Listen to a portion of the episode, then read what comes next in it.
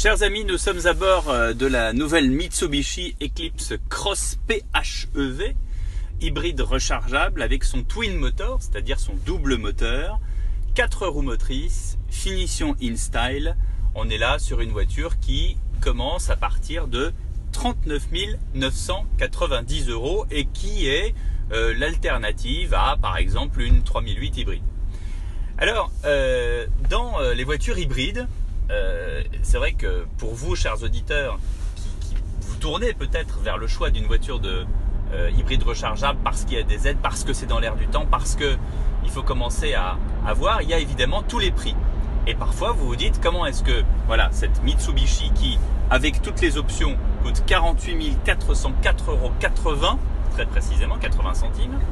Pourquoi est-ce que cette voiture coûte 48 000 euros alors que par exemple une BMW X3 euh, confortablement euh, euh, doté d'options coûte environ 70 000 euros. Ben, je vais vous dire, c'est comme les restaurants ou c'est comme les recettes de cuisine. Plus vous prenez des ingrédients de qualité et plus la voiture est chère. C'est-à-dire que vous pouvez faire une hybride rechargeable agréable, sympa, tout à fait convenable, avec suffisamment d'équipement, avec cette Mitsubishi par exemple que nous sommes en train de conduire. Mais pour la perfection, pour des matériaux absolument incroyables, pour euh, cette ambiance intérieure qui vous fera aimer prendre votre voiture tous les jours, bah, il n'y a pas de secret.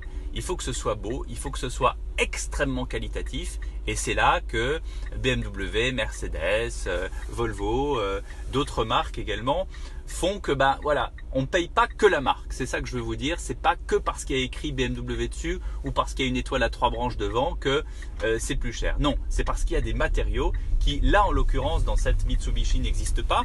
Et plus sérieusement, parce qu'il n'y a pas que les matériaux d'une voiture pour, pour faire joli qui comptent, il y a aussi euh, la motricité, ce que j'appelle le châssis, tout commence par la base, le châssis. Et là, même si la technologie Mitsubishi avec son, double moteur électrique qui fait que ça vous encourage, hein, c'est ça la philosophie Mitsubishi, ça vous encourage à rouler le plus souvent en électrique, même si cette technologie est là, eh ben, il manque la base, il manque la base, je dis bien la base de la voiture, qui fait qu'une voiture doit se conduire de manière safe. Et là, en l'occurrence, cette voiture-là, quand on la prend sur les petites routes de campagne, quand on a quelques petites accélérations à droite et à gauche, et eh ben cette voiture ne suit pas. Comment ça, elle ne suit pas? Bah voilà, c'est-à-dire que la direction n'est pas très précise, qu'il y a une sensation d'être tout en haut d'une pyramide de livres. Vous voyez? Vous faites une pyramide de livres sur votre, euh, sur votre bureau et vous mettez euh, une pomme tout au-dessus de la pyramide de livres. Bah, la pomme, elle est un peu vacillante, on sent qu'elle n'est pas très en sécurité. C'est exactement la sensation qu'il y a au euh, volant de cette Mitsubishi Eclipse Cross. En résumé, c'est une voiture qui est euh, très jolie. Elle a un très beau design. Elle est très très bien dotée. Elle a une technologie qui effectivement vous pousse à, euh, à conduire en électrique. Donc ça c'est quand même plutôt bien.